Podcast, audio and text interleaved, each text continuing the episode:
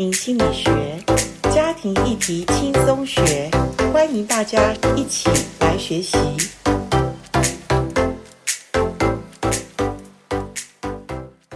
好消息分给收听家庭心理学的听众们，我们的 Podcast 推出了订阅制的服务哦，欢迎透过赖官网账号与我们联系，进一步了解。现在加入还有特别优惠，让你的学习能够更深入、更有果效哦。欢迎来到家庭心理学。今天我们家庭心理学，我们依然要请到了两位有三宝的妈妈，加上严老师我，我们三位有三宝妈的呃体验当中，我们要告诉大家，我们家有小三的心情哈。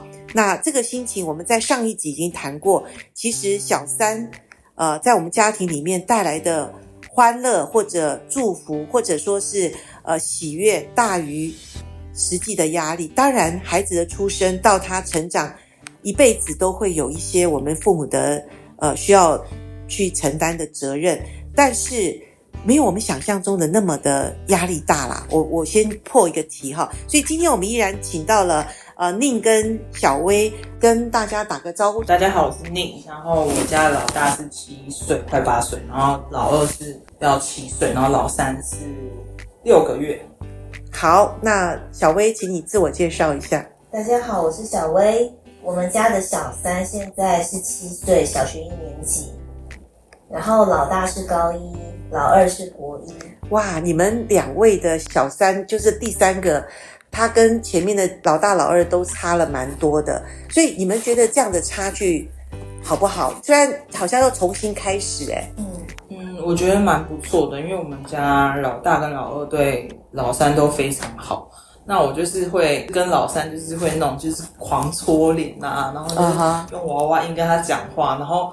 有时候就是在面对老大或老二他们学业的时候，就会告诉自己要忍住，要对他们像就是对老三一样这样子，对自己的提醒会是这样。OK，因为老三就是很可爱，就是让你不不自主的就会很容易想要亲他，想要抱他，想要跟他就是当一个就是真的是很亲密的那个妈妈跟孩子的关系。可是老大老二已经长大了，他的功课我们需要去教导，需要去、嗯、去去指正他们。可是如果没有老三的来到，可能我们会变成比较严肃的妈妈。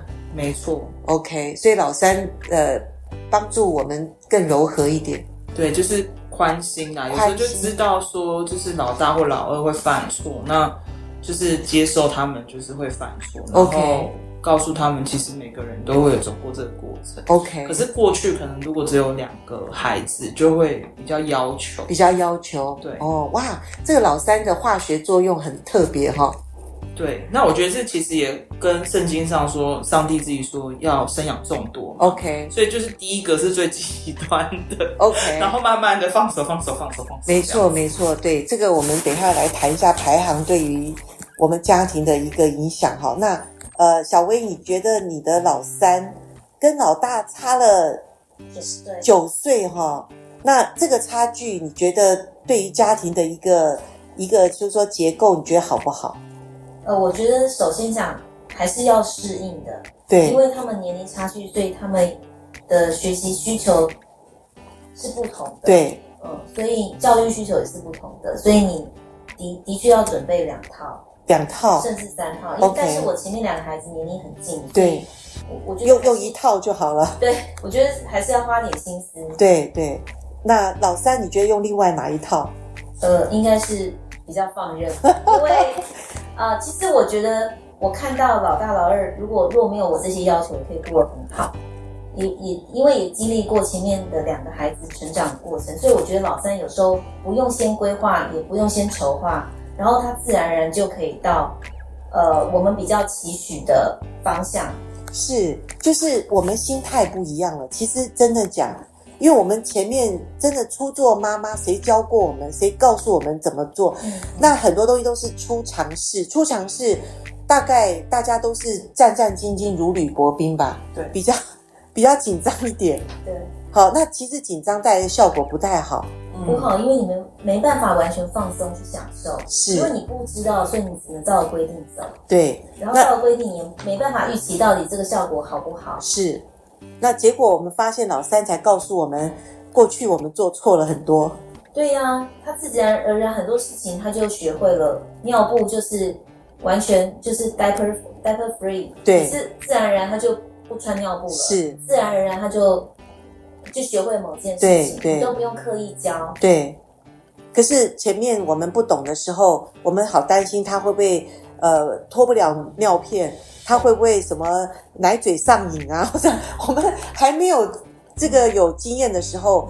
做母亲的都会很焦虑哈，对。可是老三教会我们说，一个没有焦虑的母亲才是一个健康的孩子。对，其实说母亲焦虑，我觉得父亲也会焦虑，真的哈。对，但是呃，我先生也是在老三之后，就真的很享受这个孩子，然后他呈现的那一面相就是非常慈祥的父亲，真的哦。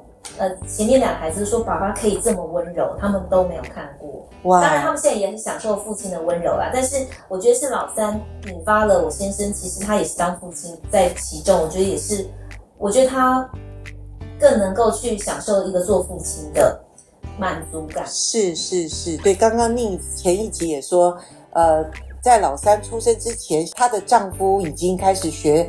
煮饭的这件事，然后老三出来，他做得更好，所以好像也无形中带动了父亲这个角色。嗯，他呃前面两个可能前面第一个孩子他是很很本能反应哈，本能的反应就是他就是一个大男人嘛，嗯，他就是家里的发号司令的嘛，嗯，好，然后他觉得父亲就是应该怎么样，哎，可是老二出来，他可能改变一点点，可是直到老三出来的时候，哇！尤其你们两个人，我要讲，你们两个人是女儿。对呀、啊，女儿对于父亲来讲，那真是他们的小棉袄啊。对，是不是？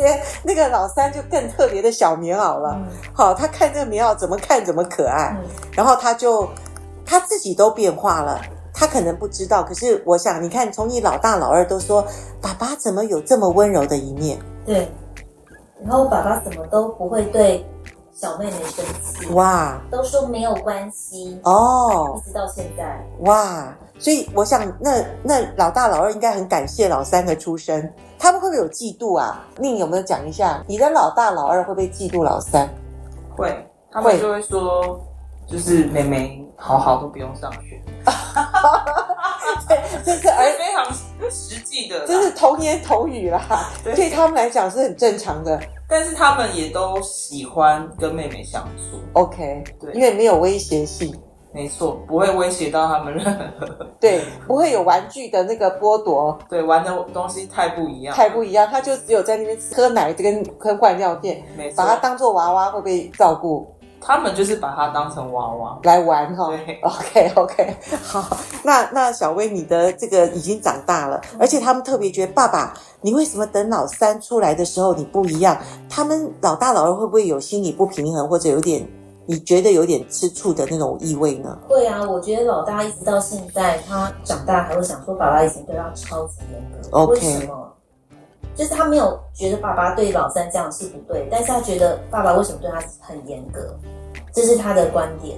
但是倒没有直接觉得小妹是对他是一个威胁。对，呃，老大是因为他早就是姐姐了。对，在老三还没有出现出现前，他就是姐姐，所以他习惯姐姐角色。我觉得反倒是中间那个孩子，因为他在老三还没有出现前，他是老幺，对，而且也度过了六年，对，所以。他的，我觉得他的适应跟冲突比较大。没错，哎，他觉得怎么又来一个小的，然后那个小的那么可爱，我我其实也不也不差。对，我觉得他不会讲，但是因为的确中间的孩子很容易被忽略。嗯哼，因为大的孩子永远走在前面，他的所有就学阶段啊，所接触的资讯对父母来讲又是一个挑战跟新的。那老三是我们游刃有余，所以中间的孩子我们真真的很容易忽略。是这个是家庭的排行里面，我们曾经谈过，呃，老大会造成他一个什么性格？老中就是中间那个，他特别会看脸色，他特别会察言观色，因为他会真的觉得他的生存里面上有大的，下有小的，我在中间，如果我不找一个平衡点，我我我怎么生存哈？这是人的生存本能，所以他会有他特殊的性格。那老幺有老幺的呃他的求生方式哈。但我我刚刚也说过，我们家的老三，我们大家都共同认为，呃，其实他最健康。我们家的老三他最健康，因为他没有什么压力，他可以做他自己。因为可能也是我们讲说，父母也没那么多的精力去去把那个呃压力再再呈呈给他，因为他已经最小的了嘛。但是他不一定是求学过程中他是表现最突出，可能老大是最突出的哦。嗯，老大可能是我们要求的呃最多嘛，所以他可能在学业上他表现的最好，可是不见得他最健康哦。这个不晓得大家有没有同意这件事情？同意啊，很同意，很同意吗？怎么说呢？你你现在老大还小哈，才七八岁，你有没有看见一些他老大的这种？其实对对，压力一定会啊，因为他就是也是完美主义者，然后就是对自我要求高，然后他就会用同样标准去要求他的第二个妹妹。他。因为他没有对象，他只有对他对他的妹妹是他可以下达命令的一个对象，是吗？对，然后就是妹妹又没办法达到他的要求，就已经很痛苦。对 对哇，真是哇！不过你的孩子还小，他还还有很大调整空间。对，但但你看到了，我觉得很棒，因为你知道他现在有这种要求自己的完美的这种。状况嘛，我其实很小的时候就有发现他是完美主义者，就是例如说吐吐司好了，吐果酱，然后他不小心吐司涂破了，然后他就气到就是一直拉自己的手指，然后气到爆炸啊！然后我们就说没有关系啊，那就是吐司，就是破了就破了，对，对，对，对，然后就发现他这样的要求完美，所以我们后来就尽量的就是告诉他，就是。你要从错误中学习啊，或是其实犯错没有什么样子，因为我们每个人都会犯错，然后尽量的用游戏化的方式来教导他，嗯，让他就是知道说，哎、欸，其实就是没有达到那样的目标，嗯哼哼，是常态。OK OK，那像小薇，你觉得家里的排行？那你刚刚已经谈到一点，真的老大是被我们要求到，讲好听叫自律，讲不好听就是完美主义啦。好，就是他不断因为。他也想达到父母的期待要求，可是我们父母在不知不觉，呃，以为是对他们是好的，可是，呃，造成他们会强调自己的，呃，完整或者完美，其实是最重要的。那这个突破，你觉得现在目前你你可以做到怎么样的一个帮助？对于老大这个部分，他已经做的不错了，那你要怎么去鼓励他？怎么帮助他？呃，我自己会试着去，嗯，等于是，嗯，我跟老三的相处，我会开始同时间会去想说，当时同样老大这个年纪，我跟他的相处，我会先比较中间的落差，再去回想，或再去就是处理老大现阶段的问题，我会试着让自己先放松，OK，然后很多事情不会一定，因为我们其实看不到目标。所以我们都要求老大一定要先走在最好的状态，是至于还有可能达到目标。是，所以但是因为有老三比较成功的养育经验，也比较轻松养育经验，所以会用这样子的想法，常常去平衡我自己对老大的教养态度。但是的确是蛮困难的，因为你自己养育的孩子他是头衔的，也是第一个考高中，也是第一个考大学。没错，对，所以。的确是困难的，是，但是，呃，我觉得在要求上面会松绑，就是不要像以前这么觉得那个目标的导向这么严，这么的明显。对，就是即使没有达到目标，我们也放过他，也放过自己。是啊，因为我想说，老三你这样轻松去教养他，他反倒是一个最乐观、最开心的小孩。是，同时间啊，如果同样都是七岁的年纪，没错。所以我觉得你这样子刻意规划的教养的方式，可能大部分是。不太正确的，我我得大胆这样说。对，所以你也会，我做母亲的第一个会自我检讨啦，会自我。那你会不会跟孩子，就是说你自己的学习历程，你会不会跟他觉得说，诶，过去可能爸妈第一个有小孩也不是也不是有人教我们，那我们也可能做错了哪些事情，也会不会有谈这些？哦，会，我都很坦诚的跟他讲。但是呃，我觉得他也是会坦诚把他的想法，包含他觉得不公平，是或者是过去其实我跟我先生机对他非常严格，是嗯，然后我们会坦诚，但是同时间我会说，其实你看到我照顾小妹妹这样子的。啊、呃，时间上、体力上付出，还有那个温柔软语，对，以前在你身上是两倍。是，就呃，我会把让他能够感受他回到时光机的那一头，他小时候是这样被爱的对待。但是我同时也会告诉他，我跟爸爸的软弱跟短处，我说我们真的是真的没有那个把握跟安全感，因此我们会在我们认知的理论上去带领你，也是跟他要道歉。但是我觉得在标准上面的确，我觉得我跟我先生是我们没有啊、我们其实有共识，但是我同时间觉得我们都很有默契的，对老大的标准是松绑很多，很好很好。其实因为你们孩子都还小，还在过程中嘛，那就像说我们都会对老大有一个目标，有一个的计划，有一个，因为他就是老大，我们从来没有经验过，那呃，所以。现在你会觉得，其实所谓的成就，所谓的读到什么样的最高学府，那又怎么样呢？其实人生的路很长嘛，嗯、那未来他们的幸福才是他们最重要的事嘛，哈、嗯。所以，呃，老三的出生，呃，我刚刚已经听到这个祝福其实是很多的哈。那，呃，在做结尾的时候，我们可不可以带出一个老三的祝福，在呃我们的家庭里面，或者说在我们的。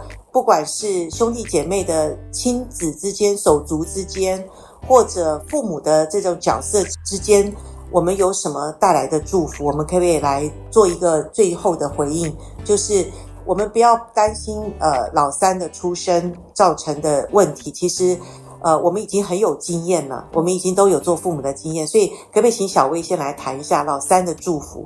呃，刚刚就是其实一直在讲对父母祝福，就是一个满足感，因为你重新享受育儿。那我想从另外一个角度来讲，就是老三其实对于另外两个手足是有祝福的，因为等于是关系上重新修复。他们前面两个孩子看到我们在照顾老三的时候，他们看到实际父母在孩子年幼时候这样子、呃、爱跟呵护照顾，他们也能够体认说父母曾经是这样子。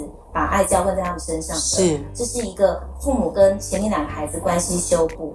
那第二个部分就是，呃，也让他们看到说，呃，呃，父母的转变，然后这时候你，呃，父母也可以有机会跟孩子重新再谈话，就是其实也是一个关系的修补。因为的确父母有很多短处，是啊，呃，你没有真实经历过，你没有办法能够把那个。呃，就是没有办法表现出来，没有没没没办法靠想象的。对对。对，然后我觉得主要是，呃，第二个孩子我们会去尊荣他。嗯哼。呃，我说你是同时又是姐姐又是妹妹。OK。对，我觉得也是一个关系上面的、uh huh. 呃建造。对。那我觉得对老大来讲，有了老三之后，我觉得他真实成为一个姐姐。OK。因为当时如果只有两个时候，呃，那个第二个孩子其实跟大姐。还是有一点小小的竞争关系。对对。那因为老三之后，这个老大真实成为一个姐姐。OK。而且他那个肩膀跟胆识，还有他呃意见表达，我觉得真的就像一个头生的孩子一样。是是。呃，然后他其实因为老三出生，他跟老二的关系反倒变得更好。OK。然后他们两个共同一起去爱护这个老三，是觉得这个关系修补。我说老三对我们家，我就是一个关系上的修补跟建造啊！哇，太棒了！我觉得有学习的父母，他们就会在呃，看似老三带来家庭的一种，好像时间上、精力上都会有一些牺牲的一种状态里面，反而带来的是祝福，因为有学习的父母是看正面的，而且利用，我说利用是真的是借着这个老三的出生。能够让两个大的所谓的长子长姐也好，他们可以看见，呃，亲子关系是永远不嫌晚的，可以修复的。呃，我觉得这点，呃，真的可以帮助我们，真的不要害怕，呃，孩子的出生是带来是有压力的。那我们请令来分享一下，你觉得老三的祝福带来你们家庭的是什么方面？哦，我觉得就是还是要回到圣经的，就是上帝说的祝福，就是生养众多，然后遍满全地，嗯、然后是你这地嘛。所以其实你生一个的时候，你不知道怎么样叫做治理。对，当你有了二到三了，开始知道什么叫次序。对，那我觉得在这当中，其实彼此都是在一种彼此建造的过程里面。那我最近看过一本书，叫做《自养出自我》。高效能的孩子，嗯哼，那他其实就是在讲说，其实你在面对孩子的带领当中，你不是以结果论，其实你需要的是陪伴他的过程。对，那你是怎么样在过程当中建造他成为一个解决问题的人？那当孩子多的时候，其实你的目标就不是到底是最后你要养养育出他是怎么样的一个人，其实。反而是你在这个当中建造他的过程，他怎么样成塑造成一个好的品格？嗯哼，对，所以我觉得这是我自己在养这三个孩子的时候，觉得哎，品格越来越重要。是，因为其实在这当中，我们不是要他成为一个多多厉害的人，但是他的品格如果是对，他将来在社会上其实也是能够爱，就是爱人或是爱神这样。是是，是，对，所以我我真的发现做父母哈。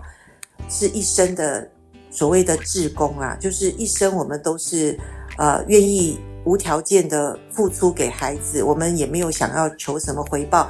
但我可以跟你们讲，因为我孩子都已经长大，都是各自成家。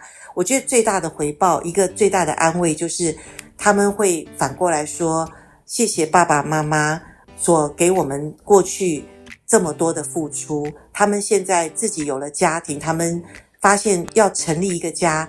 还有他们有下一代，他们已经感受到那个辛苦跟不容易，他们可以体会到父母的不容易了。然后他们当着我们的面直接的感谢我们，哈。那我觉得父母要的不多，就是孩子懂事了，孩子已经长大了，而且让我们呃不用再担心他们不会面对他们自己的困扰，跟他们要负他们自己的责任。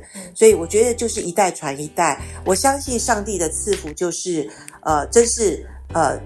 就是恩福传千代，好，但是我们台湾真爱家庭协会希望伤痛不代传嘛，好，就从我们这一代，我们把我们上一代的伤痛就止住吧。